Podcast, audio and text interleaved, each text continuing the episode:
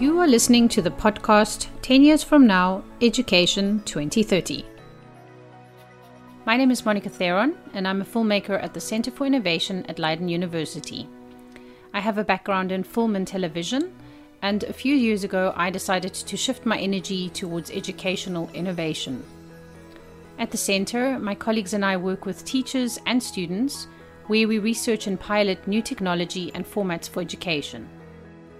My hope with these podcasts is to create a platform for teachers and students to have crazy and daring conversations. I want people to step outside of their comfort zone and realize that their ideas for the future are within their reach.